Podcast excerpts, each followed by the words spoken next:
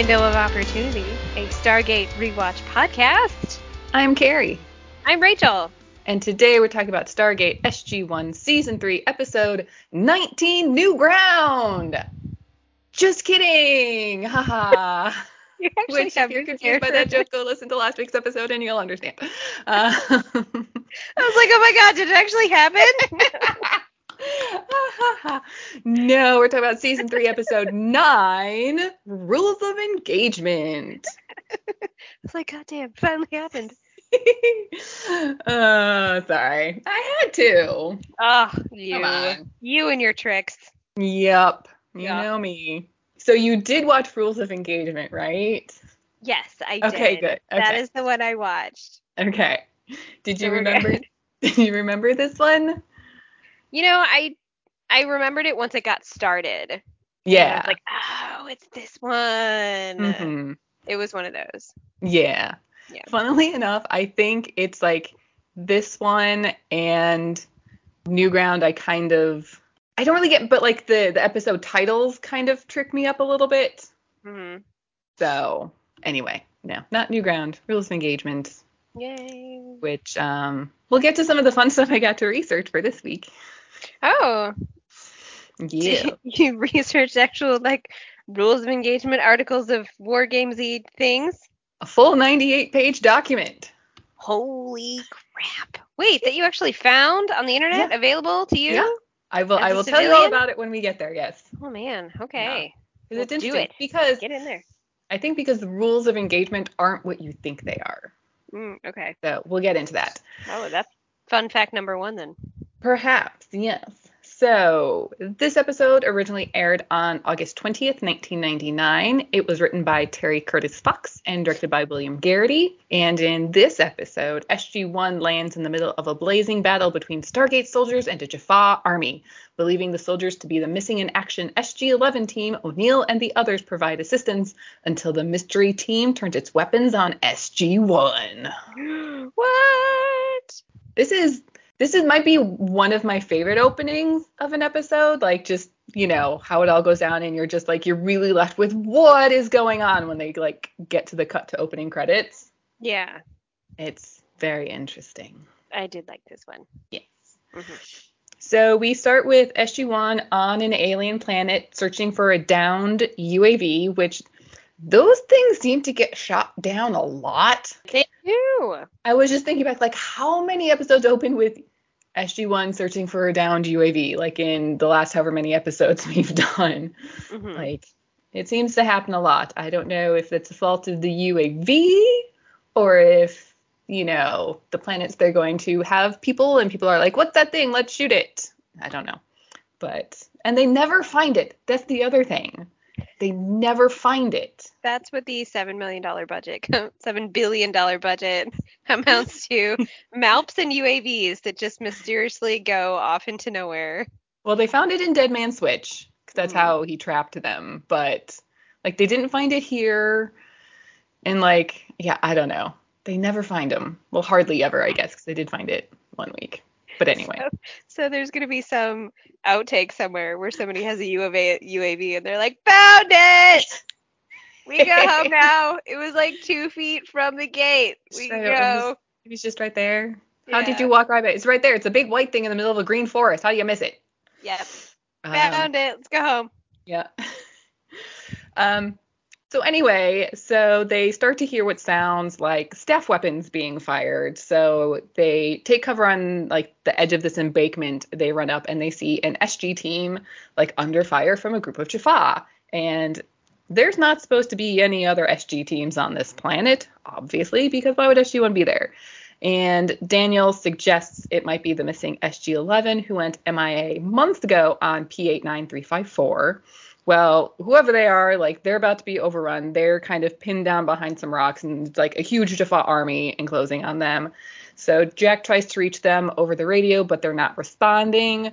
So SG1 managed to sort of make it down the little hill and take cover behind some rocks near them. Personal note, that shot of Jack and Daniel must have been one of like the promo shots for this series where they're like hunkered down right next to each other behind that rock because that image is like burned into my brain so severely. iconic ones. It's just, yeah, one of those iconic ones that's like, oh, that's a Stargate thing. Do you find it weird that as soon as they heard the staff weapons, they were like, aha, we must go find out what that is. Instead of being like, holy crap, something's going on here. We should radio for backup. I mean, at this point in the show, no, because they never call for backup. Why would they call for backup? They don't do that. call- They don't pay attention to our memos. No. No, they that- don't. Like, I don't know. You would think that would be prime military directive of like, ah, shots fired, shots fired. Let's call for backup. Or at least alert them to the situation. And Radio like, something. Hey, we might need backup. Get somebody ready. Because I can understand maybe not being like send people now because they really don't know what's going on. So calling more people might be a bad thing. But Yeah. What the situation. How is that not a protocol when you hear any sort of conflict that you don't have to report back immediately with, hey, we walked five feet from the gate and we hear shots. yeah, that should definitely. Do I do I need to make start making memos already? Yes, yes, you do. This is gonna be a memo-tastic one because there's there- a lot of that sort of stuff that bothers me. Gun, okay, there's gunfire immediately upon exiting the gate. Radio back to inform the SGC of the situation. Yeah. Yep. Okay. Cool. All right, memo number one. It's going Done. down. We'll call it the shit's going down memo. The shit's going down memo. Putting that in the notes too. Yep. All right. Let me put that in there. The shit is going down. Cool. All right. So they get down the hill and they call out to the SG team that's there that they'll provide cover so they can get away. And one guy calls back and asks, like, you know, who who Jack is. Like, who are you? Why are you here? And once Jack identifies himself as SG1, the soldier asks which quadrant. Which that's a very strange question. So Jack just yells at them to like run and like get the hell out of there. But then the mystery SG team turns their weapons on SG1, including several of them popping out from like hatches that have been buried in the ground. And all four members of SG1 are knocked unconscious by some kind of red energy blast from what looks like Earth military weapons as we cut to the opening credits. Yes, it's very weird to see regular weapons shooting stun gunny type Star. Warsian blasters. Yeah, not not bullets. Yeah. Also, Mm-hmm. why I don't know why they didn't immediately think them identifying themselves as SG1 was weird because chances are if you're trying to mimic Earth military, you would be aware of who SG1 is and who makes up SG1. This is my big problem with this episode. So Yes. yeah, like part of the the big thing that's going on is Apophis is trying to train these non-Earth people to behave as specifically SGC members. And while sure they may not have pictures of who SG1 is, surely Apophis can tell them what their names are and like SG team designations because that is something all SGC members would know. Yes, that's something at least Apophis would know is who Yeah. SG1 is. Yes. Even if he didn't know all the SG teams, Yeah, he would at least, yeah, no, SG1, General Hammond. specifically beware these people. It, yes, that was Yes. my big problem with the episode this time through. Mm-hmm. It was just like, I do not know who these people are. But anyway, so we come back from the opening credits, and SG1 come to in a tent of some kind, and one of the soldier come, uh, one of the soldiers from the earlier battle comes in and says they're gonna get it. Jack's like, get what? From whom? And the soldier is just like, hey, you're dead. You can't talk. And uh, he also calls Daniel Four Eyes, which Daniel is just not having any of that because That's how he he's not in to- like sixth grade anymore. So no. I love how he got told to like simmer down. Yeah, and Jack was just Don't punch the kid in the face. yeah. So SG1 is just like, um, what's like? They have obviously no idea what's going on. They're very confused. What are these rules? We can't talk. Who's in charge? What's going on? And so the soldier eventually tells SG1 to follow him because the captain is waiting, and then exits the tent. And SG1 don't immediately follow, and they make note that the soldier had a very interesting patch on like the shoulder of his uniform. It said SGX, which is not an SG team that exists. Which is nothing. Which is just yeah, that's nonsense.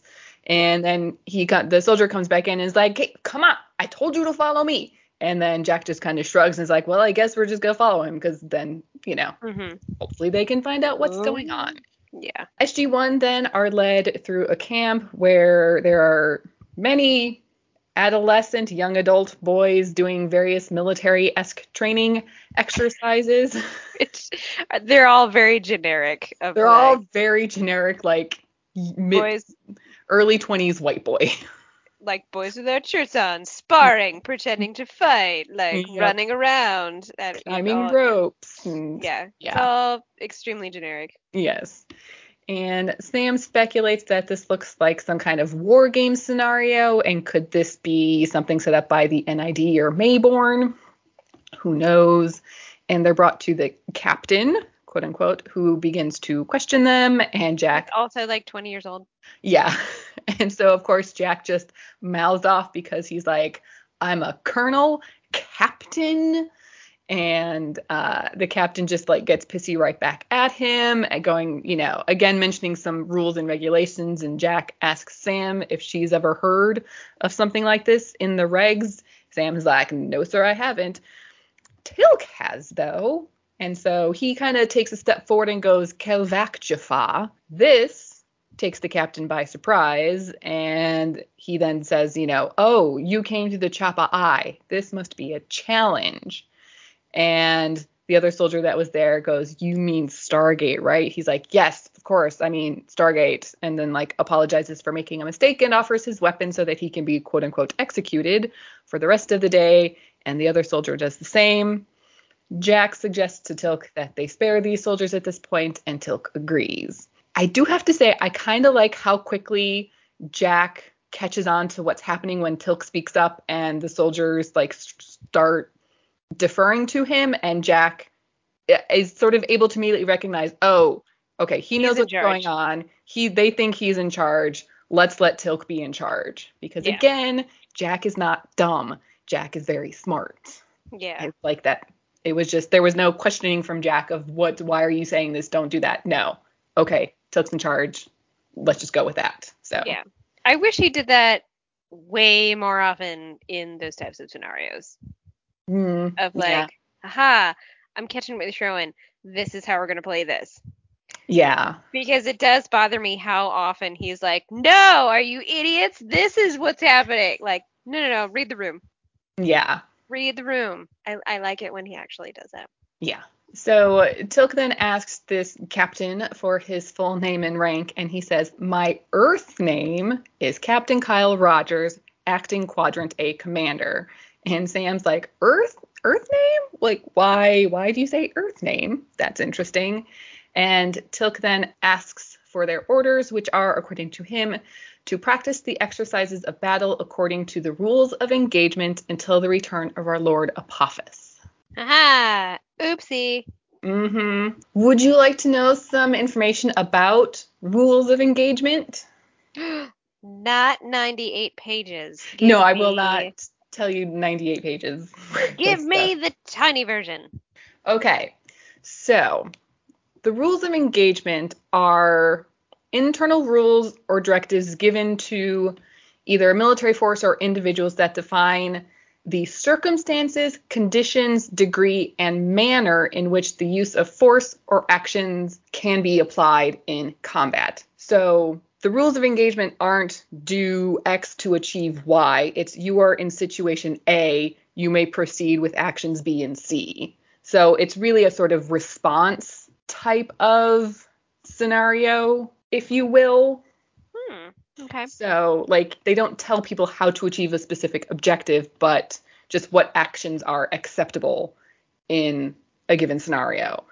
And there are two primary uh, ROE manuals the NATO ROE manual, which is restricted to uh, NATO and Partnership for Peace countries, and the San Remo Rules of Engagement Handbook, which is free to everyone in the entire world, no login, no nothing, on the International Institute of Humanitarian Law website. It's available in English, French, Spanish, Arabic, Russian, Chinese, Bosnian, Hungary, Hungarian, and Thai. I'll put a link to that in the show notes for this episode because that is the document that I read. um, I, I mentioned it was 98 pages. It's not like a full 98 pages, like some pages like cut off at the top and then there's like a bunch of blank space before the next section starts. Oh, these pages Um, were left intentionally blank. Uh, none of that, Did- no. Yeah, I love when they do that. Um, so the IIHL also conducts training on rules of engagement every year in San Remo. Uh, this specific handbook was finally published in September 2009, so quite recently, after Oh. three years of drafting and testing with various international bodies and stuff. And one of the interesting things I found in reading through that is that rules of engagement can also be used in humanitarian aid or disaster relief missions if any sort of military force should be involved in those kinds of situations. Ah, interesting. So now are you going to study it and pay attention to real life situations and or movies and be Well, like, that's not right. Not. Let me just say Putin is violating so many of these right now. Like he's he is a war criminal at this point, based Ah. on the rules of engagement that I have read. Like, Oh man. yeah, It's Oh, like- okay. he hmm like you He you should have read them. He really should have. I'm sure he did, but it's just like, nah, I don't need it Mm. because They were offered in Russian. Yes, you said. Mm-hmm. Okay. Yep. Just so Um, you know. So, um, going back to sort of rules of engagement in general, as it is as it applies to the U.S. because we're in the U.S. and the SGC is a U.S. operating uh, military force. Mhm. There's actually a standardized REO um, that was established in 1954 by the Joint Chiefs um, for all service branches that were in operation at that time. It wasn't until 1986 that peacetime rules of engagement were issued by the Joint Chiefs, and in 1994 that was replaced with the standing rules of engagement. As a practical matter, the rules of engagement for the US specifically perform three basic functions. One, they provide guidance from the President and the Secretary of Defense to deployed units on the use of force for mission accomplishment and the exercise of the inherent right and obligation of unit self-defense because that's that's really sort of a big part of the rules of engagement is the use of force and in what situations you can use force and how much force you can sort of push back on any sort of incoming threat Mm. with based on how serious or how heavy the incoming threat is this is what you can do in return Acceptably. Mm. Okay. Yes. Interesting indeed. The second thing is to act as a control mechanism control mechanism for the transition from peacetime to combat operations or war. And finally, to provide a mechanism to facilitate planning and training. Ah. Alrighty. So there's sort of what I was kind of able to glean is that in really from the San Remo document that I read is there's sort of general rules of engagement that like NATO and other international bodies have come to agreement on. But then an interesting thing is in the San Remo document for countries that maybe aren't part of NATO or don't have any sort of rules of engagement themselves, there's actually like a template for drafting those for your country or military body or whatever. Um, and so there's sort of these general overall rules of engagement, but then you're also supposed to use those when you become like in a combat scenario to then, okay, this is the specific situation that we're in. What are the rules of engagement for this situation? Which is really interesting, I thought. Is there anything that could be used in like everyday civilian life of just people that any sort of confrontations that you get into? Um, well, there's a whole section- engagement that would dictate your behavior. The what? There's a whole section on self-defense. Oh, fun. Okay. I the like San that. Remo document. So if you want to look at that, uh, which section is that? Section two was self. Yes, yes. Part two covers self-defense in the San Remo document, Hmm. and it includes like personal self-defense and then like unit self-defense. So what to do if Oh. you personally are under attack, or what to do if your like unit is under attack. So Sweet. there you go. The whole crowd is under attack. Ooh, that's interesting. Yes. Mm. So that's all I got for you on the rules of engagement for this, unless you have any more questions. I do not at this time, but I reserve the right to ask questions randomly. Okay, so noted. hmm I reserve the right to say I don't know. So noted. Okay, to get back to the episode. So basically, what's happening is these boys are training like SG soldiers to one day infiltrate the SGC in the name of Apophis. They've learned many things, like corn and cotton are indigenous to North America, which that's will help you in battle. How? But good for you, I guess. You know what overall I thought was really weird too is like how in the world Apophis thought that this plan was actually going to work. If mystery people just kind of showed up at the SGC and they were like, "Oh, I'm Captain Ahab from Florida. You didn't get the memo? Yes, I'm supposed to be here." They would just kind of blend Yeah. in. I don't I don't really know how he thought that was supposed to work. And the other thing is like they can't get into the SGC without a GDO because Yeah, they would just go splat on the tried to sneak in with somebody else, in which case that would never work. Perhaps that's part of the plan that Apophis did not think Yeah. through. Did not share with every with the class. Yeah. I don't, I don't know. Um, but anyway, okay, so if this isn't a real bout, if this is just training, then who are the Jaffa? And they were a squad led by Captain Rogers' second in command, Captain Nelson. And he asks if they want to speak with him, and Daniel's like, that won't be necessary. And Teal'c's like, yes, send for him. So Daniel's like, yes, send for him. I didn't like that. Yes, have some. it's like, no, that's not necessary. Yes, send for him. Yes, send for him. Okay. Yes. Um, and also, Jack would like their weapons back, please.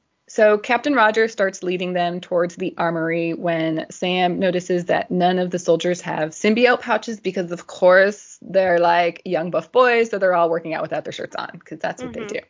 Yeah. And so, Wouldn't you?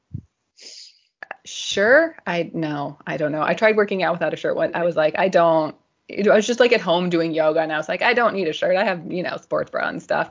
No, because I have like a You mirror. Not a young buff twenty year old man. I am not a young buff 20 year old man. In Were case you any of tell. those things? If I were any be- of those things, maybe, sure, but You might feel differently. alas, I am not. So. um, so according to Teal'c, since Apophis hardly had any Jaffa left loyal to him, he just went out and kidnapped a bunch of humans because that's apparently also a thing that Goa'uld do. So awesome. One more pro in the Goa'uld column. Not no. Do they say at any point in time how long those guys had been there? I think they do. I just forgot. They do, and when we get to it later, you will have something to say about it. Okay. I Oh. yes, I remember that Yeah. being weird. Yeah, in the briefing at the end Yeah. when they're talking with oh, Hammond. Right. Okay. Yeah. Yes. Yes. yes. Mhm, Yeah. Okay. So, um, so in the armory, Jack's like, okay, you can go away to Rogers, and he just kind of stands there, and Teal'c's like says something in Jaffa, and he's like, okay, then he leaves, and there's just like a whole what looks like stash of like MP5s and nine millimeters and other things.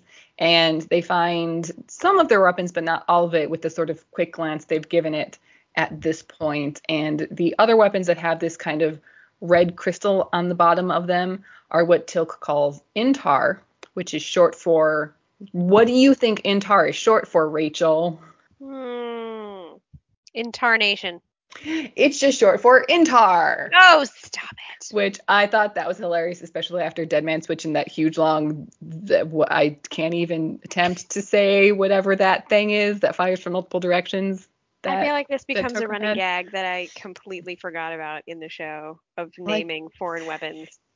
I guess we'll we'll we'll keep an ear out for it going Yeah. forward. But I, I just thought that was funny here, given what happened just like a couple weeks ago. Yeah. Like, You know what I love about this um this episode too though, especially like the weapons room and all that stuff. It, it's the thing we were talking about with the episode last season when they, you know, try to fool Earth people where this means that behind the scenes there had to have been meetings, right? That are like, no, the uniform looks Yeah. like this. Somebody needs to make them. No, the tents look like this. Somebody has to make them. No, all the we- we have to find ma- we have to find the right materials to make these weapons and manufacture them somehow at manufacturing plants and they need Yes. like there had to have been meetings and plans and someone had to make all these things and I love it. yes. Do you do you think Goa'uld have like scanners and 3D printers where they just took one of the MP5s off of SG11 and like scanned it into something and then like I don't know because they have to printed it? manufacture stuff somewhere, there were right? so because there were so many of them. I know, and And also make? later we learned they have real ones. Like where did that come from with the bullets and stuff? I know, and all their clothing. Do they have Goa'uld seamstresses and tailors? Well, they must. You've seen how Flash the Ghoul get. There's got to be somebody behind the scenes making that stuff. I know. The who who's the modiste to the ghouls? I do. it surely it must be someone who's like this. No. Mm. Mm, Did they have to Yeah. have an entire meeting on what the fake SG team is, and they eventually la- eventually landed with X? We don't know. We don't know. oh, yeah. What I love about these episodes is when you imagine if theoretically in this universe all that had to happen, yes. you make this. Yeah. Yeah. Yeah. It It's just good. makes it so much more enjoyable. so much fun. You could write a whole like series of books of just all the behind the scenes people. Mhm. Yep. Okay. So Jack asks if Teal'c would be able to sort of gather everybody in one place, and Teal'c's like, "Yes, I can." Jack's like, "Great, we're gonna go do that." Sam and Daniel stay here, like, really look through all these guns and see what's here and what's not. So Teal'c asks Rogers if he has a vacuum, and he does. So great, go get it. He runs off and comes back with this um like small purplish sphere on like a little mini tripod. I don't know. Try I don't know if tripod is the word for like a little stand that just like sits it on the ground, but it's, you know, a ball so it needs something to stabilize it so it doesn't just fall and flop all over the place. I don't know. It kind of looks like one of the Goa'uld communication devices, but slightly different in color and with his own little stand Thingy. Yeah. for it thing.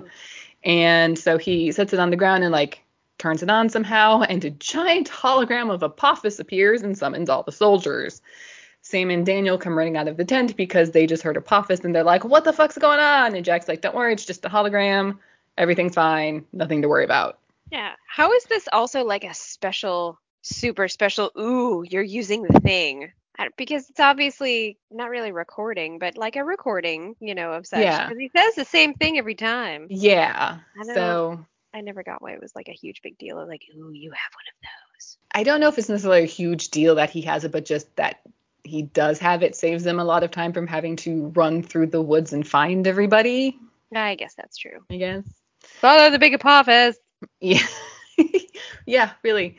Um, so most of the soldiers are then assembled and they come to attention and Teal'c orders them to ready themselves for a weapons inspection and he and Jack walk through the soldiers looking for any weapons that don't have the intar crystals and bullets in them and Teal'c compliments Captain Rogers on his soldiers and Rogers then introduces Teal'c to his second in command Novar who goes by the Earth name Captain Nelson.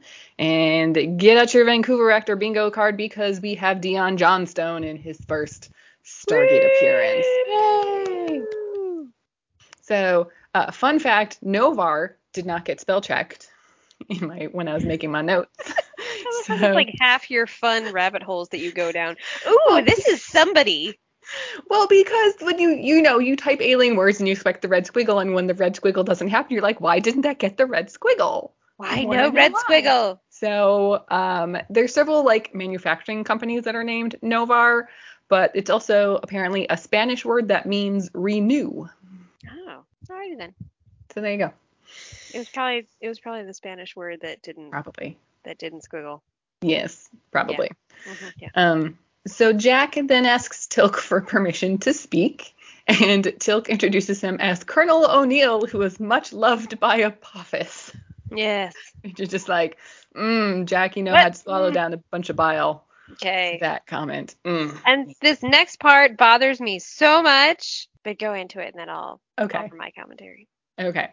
Yeah. So Jack compliments them all on a job well done with the whole, you know, all their training, but the whole infiltration thing is called off because of um rain and the war game's are over like right now.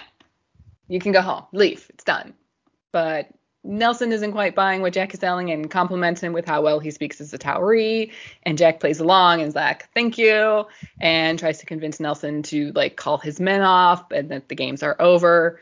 But according to Nelson, Article 7, Section 3 clearly states that once the battle has commenced, it cannot be stopped. And Jack's like, ah, that's the old Article 7. So this was the point in the episode where I was starting to question why nobody knows who SG1 is. Like, how are you Yeah. not, don't you recognize these names? Even if you don't recognize their faces, you should know these names. The legend of these people, especially Yeah. Teal'c. Yeah. Yeah, especially Teal'c. Yeah. Like Apophis should be like, this is the guy who betrayed me. Keep an eye out for him. He should definitely have Teal'c's picture somewhere. Like, yeah. Big Teal'c old wanted poster. Yeah, Teal'c is like the guy. Yeah. Yeah. So, it what bothered me about that scene is how like Jack actually somehow thought it was gonna work if he was like, Oh, we're done now, go home. Okay, bye. Yeah. your waitress. Like like they should have had a little, you know, powwow amongst themselves, little meeting that was but- like, okay, obviously something's weird. We gotta call this off. We gotta put on a little ruse and be like, aha, I have just heard from Apophis. He thanks you for your service. But we're going in a different direction. Or like, you know, Yeah. something more believable other than Yeah. bye. He told us to tell you your paycheck's in the mail. I don't Yeah, why isn't there like, hey, Teal'c, you you know what's going on. How how do we get this to stop? How do we get them to disperse? How do we get them to stop this and go home? Yeah. Yeah. That was a little like I don't know how they didn't have that meeting. And No. then when like Jack is just casually like, okay, bye, everybody go, and nobody moves, he's like, what? Must speak in English here? What's up? You know, like yeah. I don't. they obviously have no reason to believe anything you're saying because they have no idea who you are Or what you're even talking about. or what you're about. Which again, how do they not know who you are? But anyway, No. All right, yeah. anyway, that was my least favorite part of the episode is like when he said that, and then it was like, what? Why don't you get? Come on. yeah, because I think it was also because we had Jack being, you know, really smart earlier, and then this was like the reappearance of dumb Jack. Yes. I don't like, enjoy Dumb don't- Jack. I like Smart Jack. Me too. He needs to stay. Anyway. More, more Smart Jack. Yes. So Sam and Daniel have finished searching the armory, and all they found is one 9mm, one MP5, and I think the GDO, but there's still a whole bunch of their live weapons missing, which means they're probably out on the battlefield somewhere being used by soldiers. So Teal'c then orders all the soldiers to be assembled, even those currently in battle, and Captain Rogers doesn't move, and Teal'c is just like, I told you to do this, son. And Nelson says, I won't fail you again, which does he mean he won't fail or he's like I won't fail your challenge again.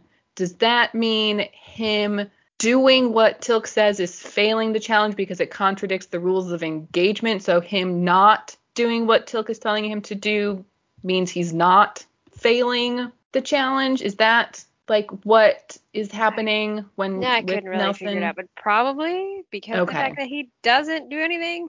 Okay. I don't know. Okay, so let's go with that. That Nelson is like, you've been sent here to challenge me. I will ignore what you say if it contradicts the rules of engagement and stick to the rules of engagement. So Teal'c kind of like looks over at Jack, and Jack just goes, tell him. And so Teal'c's like, Apophis. Also, like this is gonna work. I know, Apophis is dead. And he's Like- like, gods can't die. It's like, come on, how many times have you been through this? Ah, like, how do you not understand? yes. Just saying Apophis is dead is gonna, it's, It's- not gonna it's work. not- it never gonna work. works. No. Yeah. So obviously, you know, nobody believes him. They think this is still just part of a test, some sort of challenge from Apophis. They've passed because they don't believe anything, so they will now resume the games. Jack and Teal'c head back to the armory tent where they see Sam holding that mouthy soldier from earlier hostage, sort of with an Intar, and he just needed a weapon to go join the game. And Jack's like, "No more games. Games are canceled." And again, the guy's like, "You know that's not a thing. They're not. They're still going on. What do you mean?" So Jack just like shoots him with one of the Intars and tells everyone else to go grab another Intar, and they head out. So they come across a soldier in the woods, and he's dead, like real dead, like not fake dead, shot by an Intar, like actual real dead, dead. And I do find it kind of funny that ultimately their plan was just like, ah, right, fine, we're just going to shoot everybody and stun them out. Uh, yeah, it's like This is how we're going to have to stop this. We're just going to have to freaking shoot everybody. Yep. At the very least, shoot them to get their real weapons back and just leave and head back to Earth, I guess. Something. Yeah. Um, then a real staff blast hits the ground very nearby. Jack yells at everyone to get down, and Rogers yells. Rogers yells. Why can't? ugh, that last name Rogers is really Mhm. weird because there's so many zzz, and it's meh. It's It just weird. gets mushy in my mouth. Anyway, Rogers yells that he'll go draw his attention, and Jack yells again for him to get down because he's like, That's a real weapon. You will get really actually hurt. Don't do that.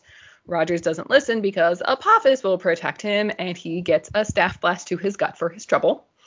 So and- obviously you can tell that their practice for real battle has been going really well. Yeah. If they're all just like, ah, I'm just gonna run out in the middle of the battlefield, it'll be fine. Instead of like coming up with an actual battle. It's going Yeah. really well. Yeah. Um, then Nelson's squadron of Jaffa find them or come upon them and sees the blood, and Rogers tells him that it's time for the final challenge and that it must begin at first light. And Teal'c explains that the final challenge is when the games stop being pretend and start being real. Like they like the training is done, it's time for a real actual battle to begin.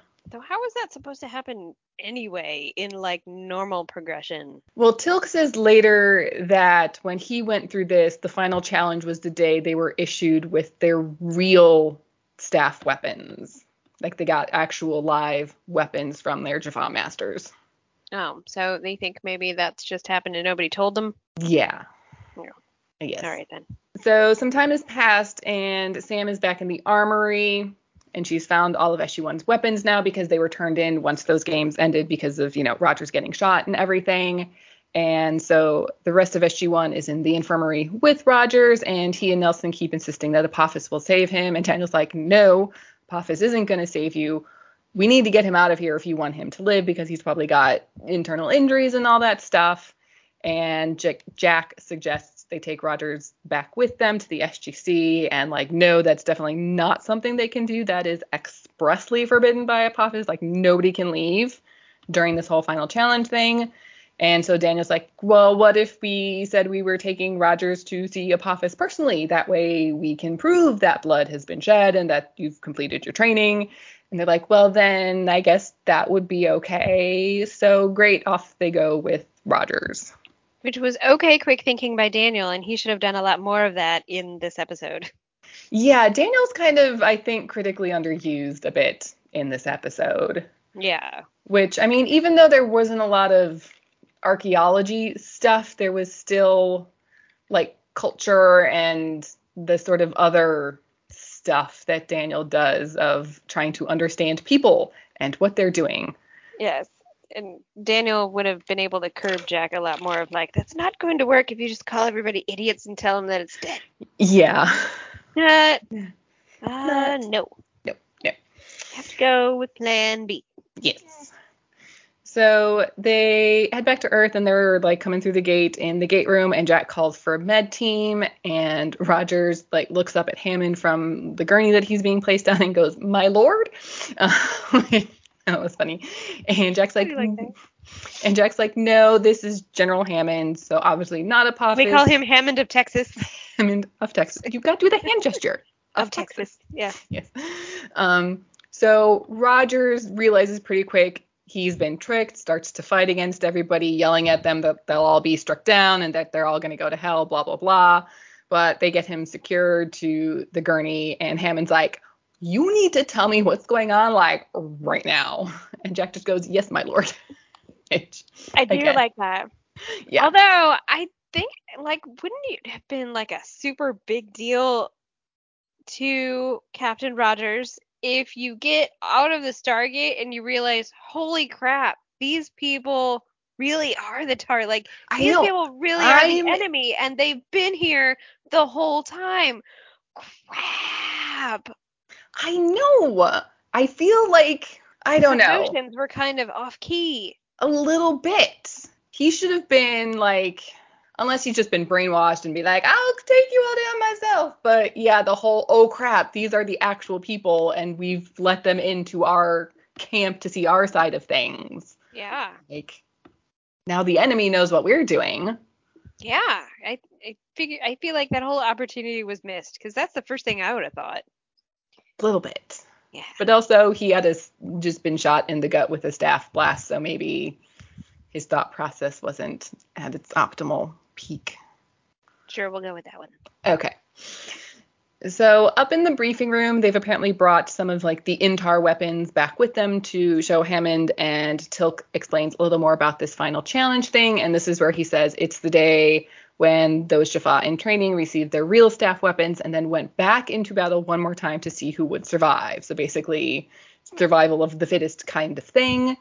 And Jack doesn't think that that's going to happen because there are no real weapons on that planet, and Teal'c seems sure that even if they don't have real staff weapons, they'll still go through with this because they've kept up these games for so long, even though they've been abandoned for who knows how long. Like they're still doing this whole training exercise.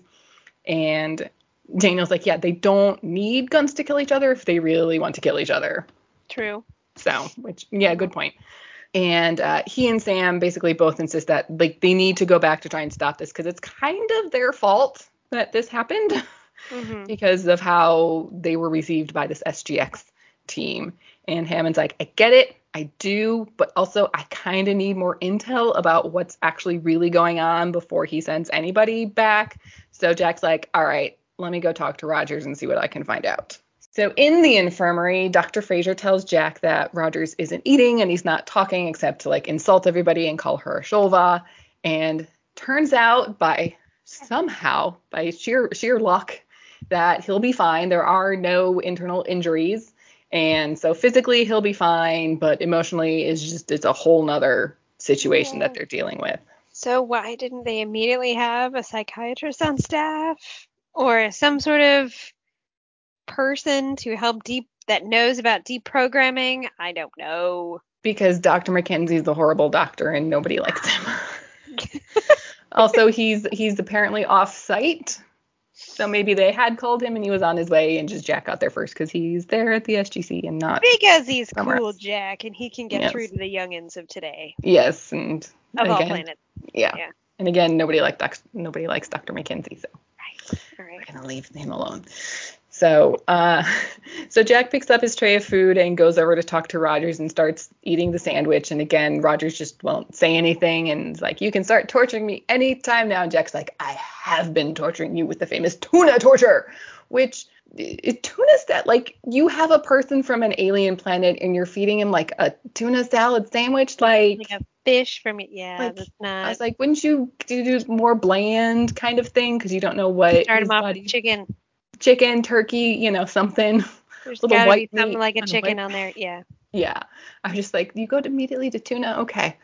So Rogers does eventually take like the other half of the sandwich that Jack is eating, and Jack again tries to convince him that Apophis is dead because why else has everybody left you alone for so long? And Rogers still doesn't believe him, and Jack's like, okay, well, would you believe it if Apophis himself told you? And Rogers is just like, well, if Apophis can talk, he's not dead. So, which I mean, good point, Rogers, Mhm. because Sure. he obviously has no idea. And then we cut to a little bit later, and the rest of SG1 is there, and Daniel has brought in a TV and a VCR, and they show Rogers the tape of Apophis dying from Serpent Song in the SGC infirmary, and Rogers immediately believes everything they've ever said. Obviously, these people are now speaking the truth because of this 10 Yeah. second video clip. Magic box. Magic Uh, box.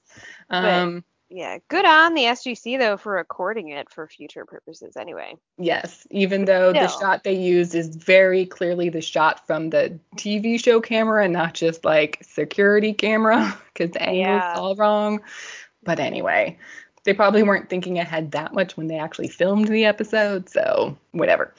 Um, but so Rogers now believes, but he's now very worried for all his of his friends that are still on that planet because they're about to like kill each other for this like dead god. So But he's cured now. He's fine. but yeah, he's totally fine, believes everything. Apophis is horrible and dead, and yeah, False god. false god. Oh man. So Rogers is now up in the briefing room with SG1 and Hammond, and we learned that his real name is Rothajip. Roth. Rothapid. Mm, Yeah, you can't see hang on. I think I wrote it down wrong. Um, I think there's a couple letters missing there. Um, Raffia Gypsy. Raffia. P- Raffia Gypsy. Ruff. Raffia just. I was about to make fun of Jack for going, we can call you Kyle, right? Because your name is Kyle. It's like, no, you can call him. No, I can't. this- no, you can't even write it down. Again, this is just like a key smash of a name. Like, I get you need to come up with alien things, but like, don't just have your cat walk across the keyboard and say, "Th- th- that we're keeping that. Aliens.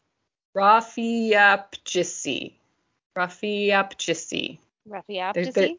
Rafiapchisi? Yes. Is Rafiapchisi. Yes. It was that that where where which which accent is the which which syllable does the accent go on? Um Rafi, yeah, that.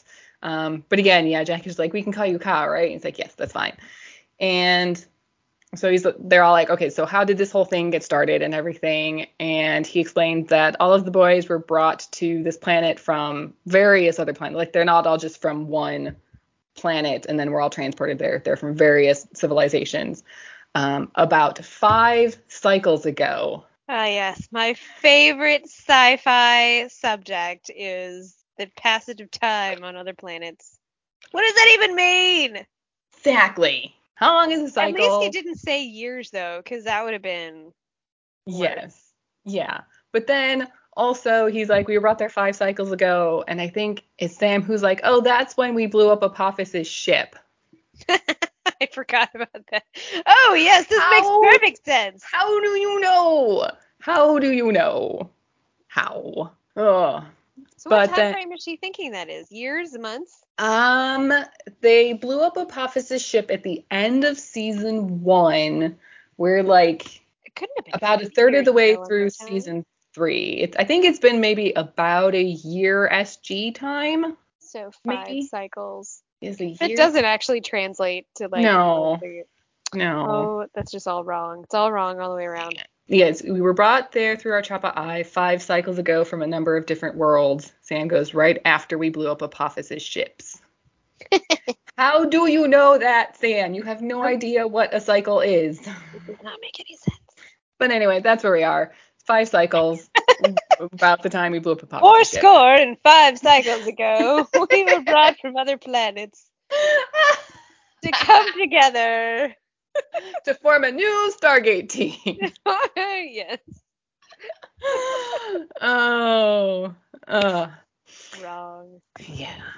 But so not long after they got there, uh, a, an SG team was captured by Apophis. Again, apparently, again, this is the missing SG-11, and that's who taught them everything that they know about Earth. And ob- obviously, they didn't learn everything, but enough so they could learn how they speak, how they act, so that the soldiers could infiltrate the SGC.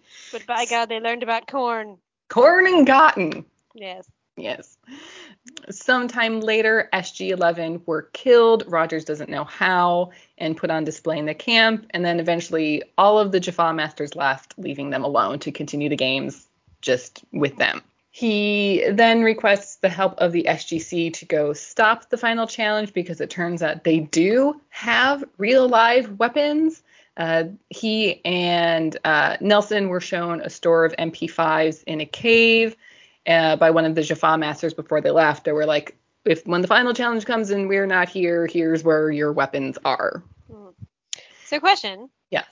When all of the rest of the Jaffa people left, do you think they had any intention of ever coming back? No. No, I don't think so. either. No.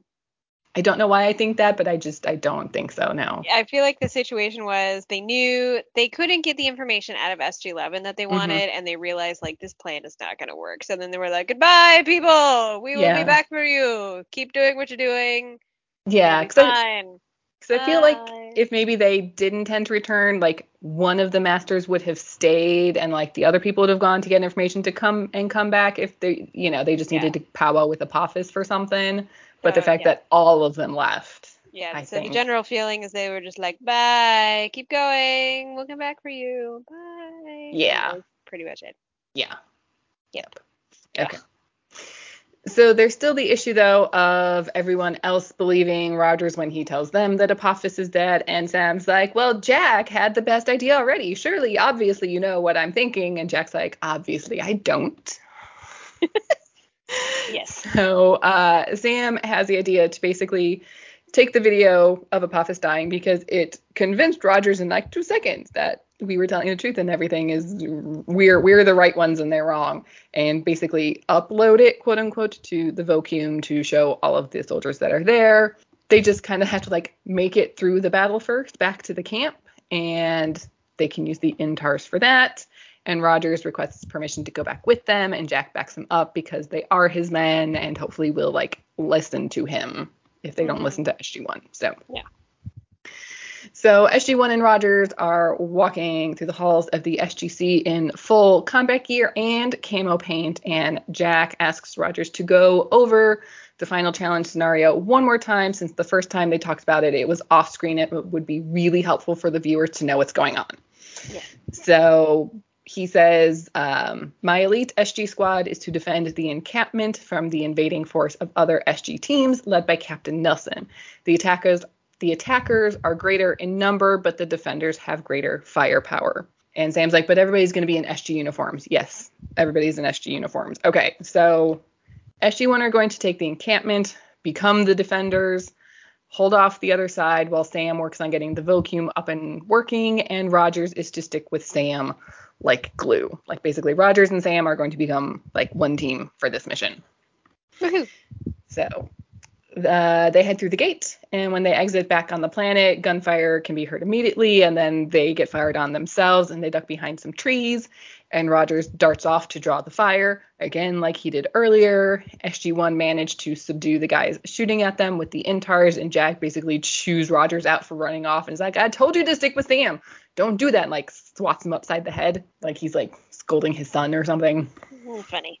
Yep. And so they've made their way back to the main camp, and there are a few soldiers patrolling. Like, there's not many people left in this camp to defend it.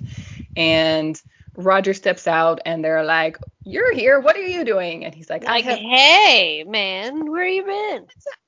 And he tells them he has glorious news from Apophis, and then they all get shot with the Intars from SG1.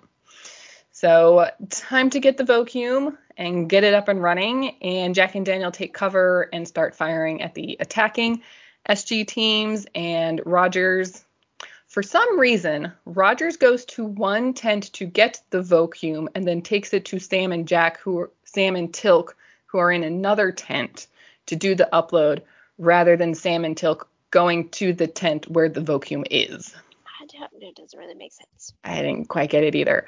Um, so, but Rogers passes off the vacuum and then goes to help Jack and Daniel, even though Rogers was supposed to like stick with Sam during this whole thing, or was that just until they got to the camp? I don't know. Maybe until like, they obtained the vacuum. Maybe, but Teal'c like pushes a button and he's like, Great, the vacuum's ready to go. And Sam's like, I need more time. Earth to Goa'uld technology isn't just like plug and play Independence Day.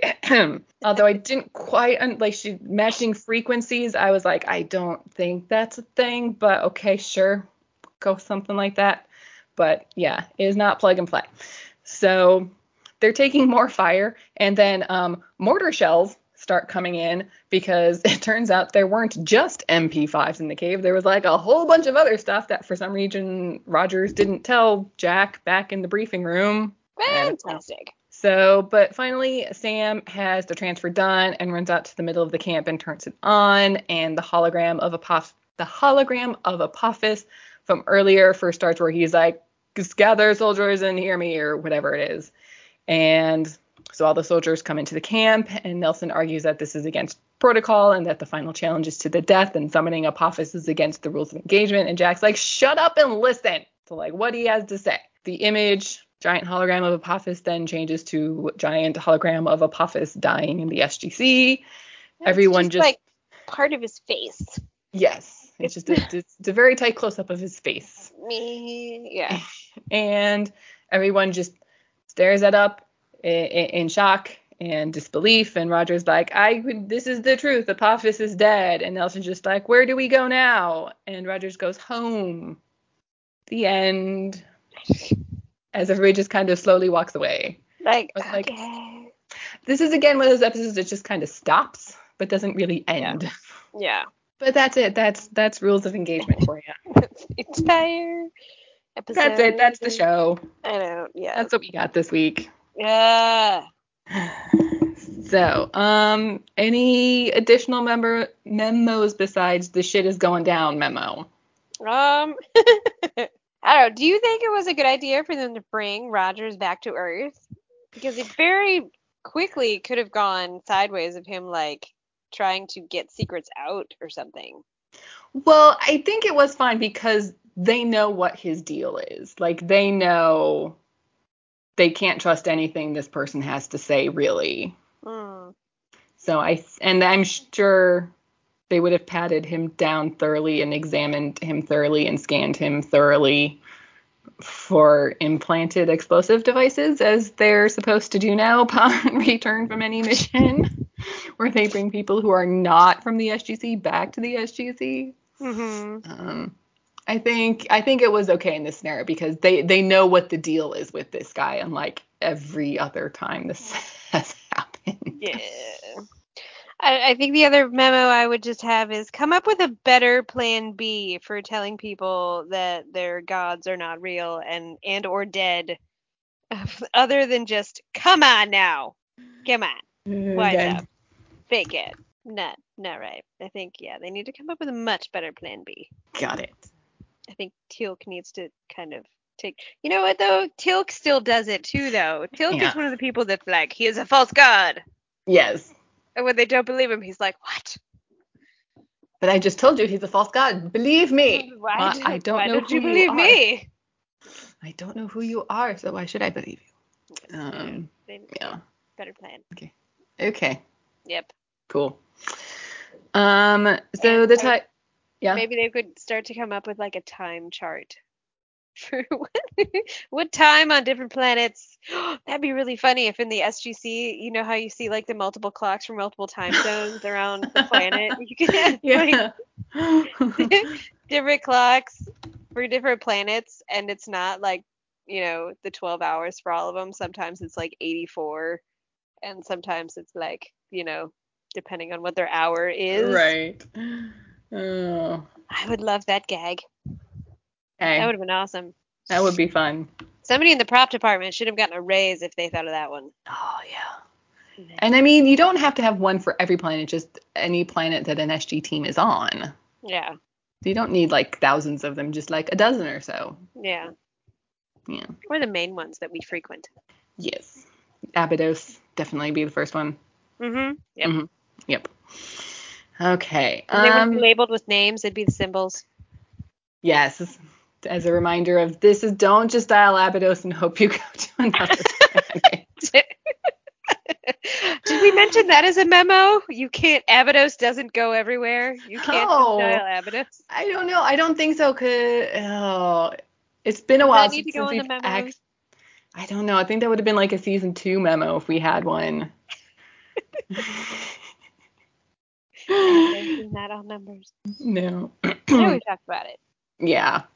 'Cause It's just like it's one of those goofs where it's just like they have like the one insert shot they just reuse over and over and over and over again. Mhm. So yeah. Yep. Okay. okay, so the title Rules of Engagement, I think fairly obvious this week where it's from, and actually no fun and interesting like foreign ter- foreign territory titles this week. Because it's like- international. Because, because it is, yeah. are, it is literally international. Yes. Mm. So everybody knows what the rules of engagement are. So Well, they do now. yes. It's documented. Uh yeah. Um, all right, final thoughts on this episode. Yeah, I mean, I thought it was an interesting idea, Mhm. but it's kind of one of those that like it starts off like, ooh, this is fascinating, but then if you actually think about it, you come up with the things that we thought of discussing it of like, how is it nobody knows who they are? How is Yeah. it that somebody actually thought this plan was gonna work? How Yeah. and like yeah, it. so I guess Yeah. it makes it fascinating in that sort of way that it, it starts off good and then you're like, wait, Oh. no, none of this is a good idea. No. Yeah. Yeah. Especially Okay. since in the end, all the kids are like, "Oh, well, I can be home in time for lunch." Awesome. I have a wife and three kids at home, and I'm 18. I don't yep. Yeah. yeah. Again, that ending though is just like and scene. But okay. There's still like a whole nother act to like wrap things up, but Yes. we just don't have time. Yes. How do you go about TV show. deprogramming and getting people home and Yeah. not having them do PTSD and oh my Yeah. god, so many yeah. things. Yeah. Do they have insurance for this? We don't know.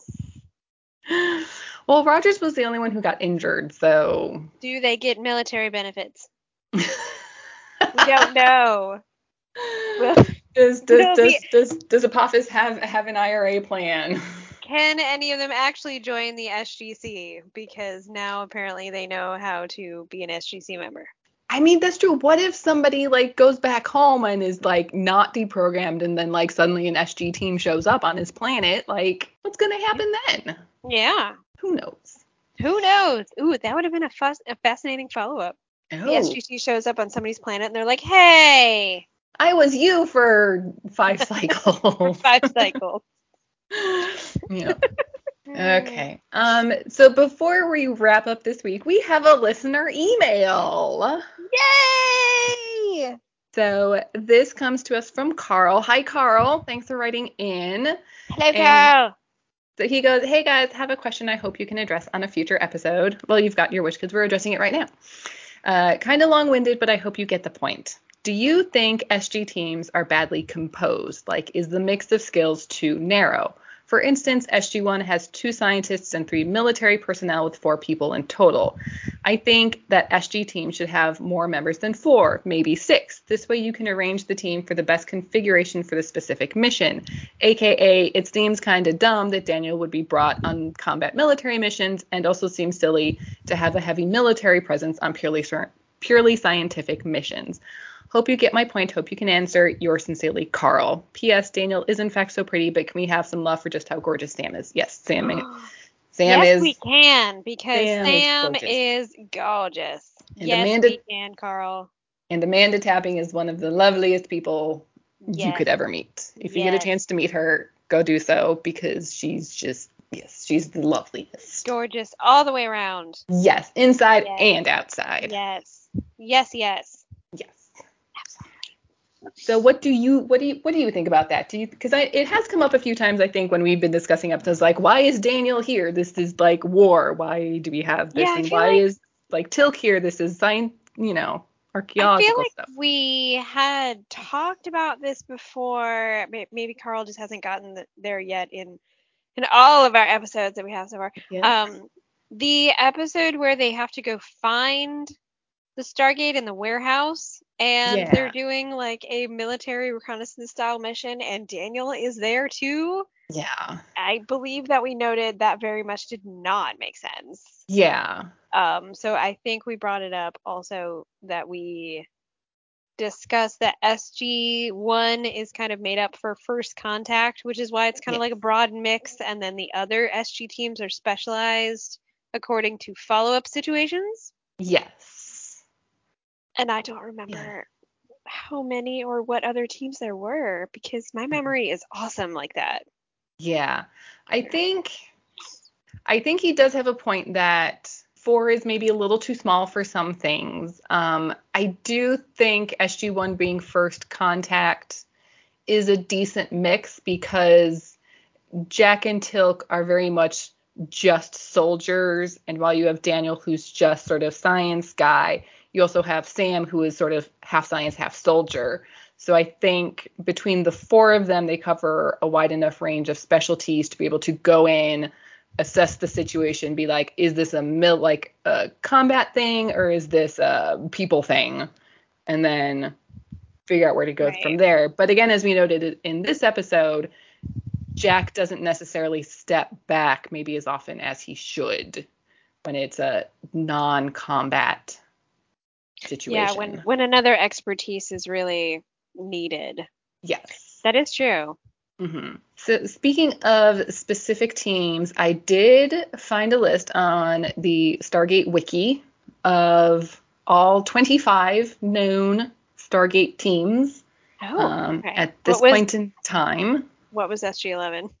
Um, SG11 was or has been because there have been several incarnations of SG11 throughout the years as this team got wiped out, and then in a future episode, SG11, SG11 gets wiped out again.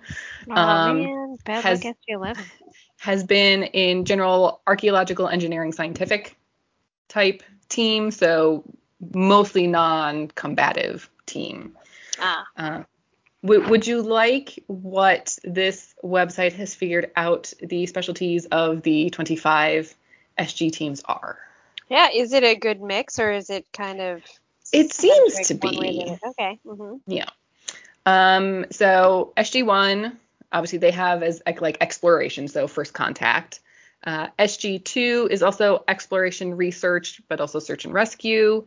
SG3 is the Marine combat unit, also does search and rescue. They're often the ones that are like, hey, this team is missing, let's get the SG3 Marines in there. Um, SG4 is medical exploration and also in the future the Russian unit once the Stargate becomes international. Oh. SG5 is another Marine combat unit. SG6 is a search and rescue team. SG7 is a scientific and medical team. SG8 is medical. SG9 is diplomatic, which that one we did have when um, SG1 got sent to that prison planet. They called in SG9 to go try and negotiate with that, you know, mysterious voice, but like disembodied voices of that tribunal that were like, you will go to jail, where we met Linea, where you, if you remember that episode. hmm Um, SG10 is military and exploration. SG11, archaeological engineering and scientific. SG12 is military and medical. SG13 is survey and covert ops. SG14 is exploration, along with SG15. SG16 is a scientific team. SG17 is another exploration team. SG18 is more Marines. SG19 is covert ops. SG20 is another Russian unit. Um, SGs 21, 22, and 24 are unknown. Uh, SG23 is a like a security forces unit, and SG25 is a specifically army combat unit. Oh, so then it'd be interesting to kind of figure out how they categorize them. Is it just like a need basis where they're like, okay, we need another team that's like these people, and then they kind of tack them on to the end? I it seems to be because when the SGC first started, they were given the go ahead to create nine SG teams at the start. And then by like I think the end of season 1 we were up to like 12. Yeah. So I think it's sort of as missions go on and they see like what's happening and where the sort of initial first contact and exploration teams are going, okay, we need a team that can do this kind of thing Yeah. but I think even then, like with the archaeological and the more scientific teams, I think it does make sense to at least have one military member who's sort of specifically like the soldier, because again, Yeah. you are, you know, on an alien planet, you don't know what's going to be there, even if it's just crazy wildlife, like big, huge alien bears or something. Somebody who can be the Security. gun yes, like security, if you will, for the rest Yeah. of the team.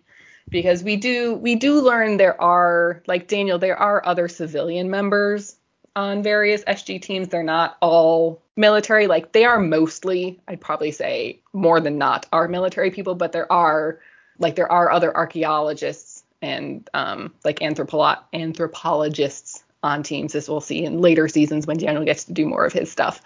But yeah, And I don't remember if as the SG exploration teams grow, do the teams like back on Earth kind of researching stuff grows or also like just the medical team caring for people that come back?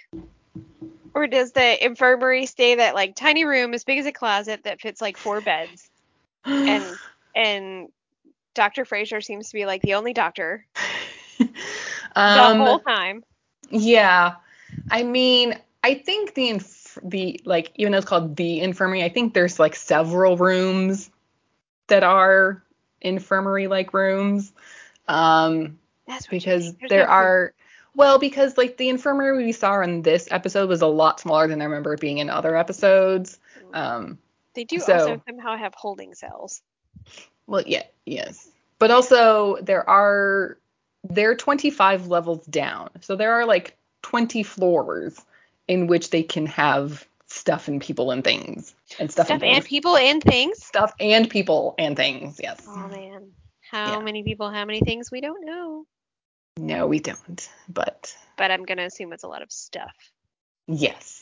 Yeah. I mean, it may just be, you know, this is a TV show. There's only so much they can do in a TV show, but you know, I think What? approaching it if if this were real, if the if the Stargate Command was a real place, sorry to burst your bubble, it's not. Um, I think I do think for practicality purposes there could be a, a, a greater range of skill sets on specific teams. Mm, yeah. I don't see that as necessarily a bad thing. Yeah. No, I think. hmm I think. Um, I don't know how I ended up on feeling about if the teams themselves should be expanded, but I think that varies too. Yeah, I mean, on this this list does include um like team members, and it does seem like some teams are bigger than others. So let's see. Um, I well, think the cutoff was always at like four. I thought I remember Yeah. teams being bigger. yeah, I think yeah, like four is sort of good for like a starting place, but yeah, I'm pretty sure there are some teams that are bigger. But I don't know how often we actually see that. Yeah. You know? Guess we'll have to keep an eye out. Yep. Keep a weather eye. Yes. Yep. All right. Okay. Well, was fun. Yeah, thanks, Carl. Yay. And uh, thank you, everybody, for listening. As always, you can find us on Twitter at SG underscore rewatch or send us an email like Carl did at woo, that's W O O S G rewatch at gmail.com. Don't forget to rate and review us, please, on your preferred podcast listening platform. And we will see you next time with your Kleenex for Forever in a Day.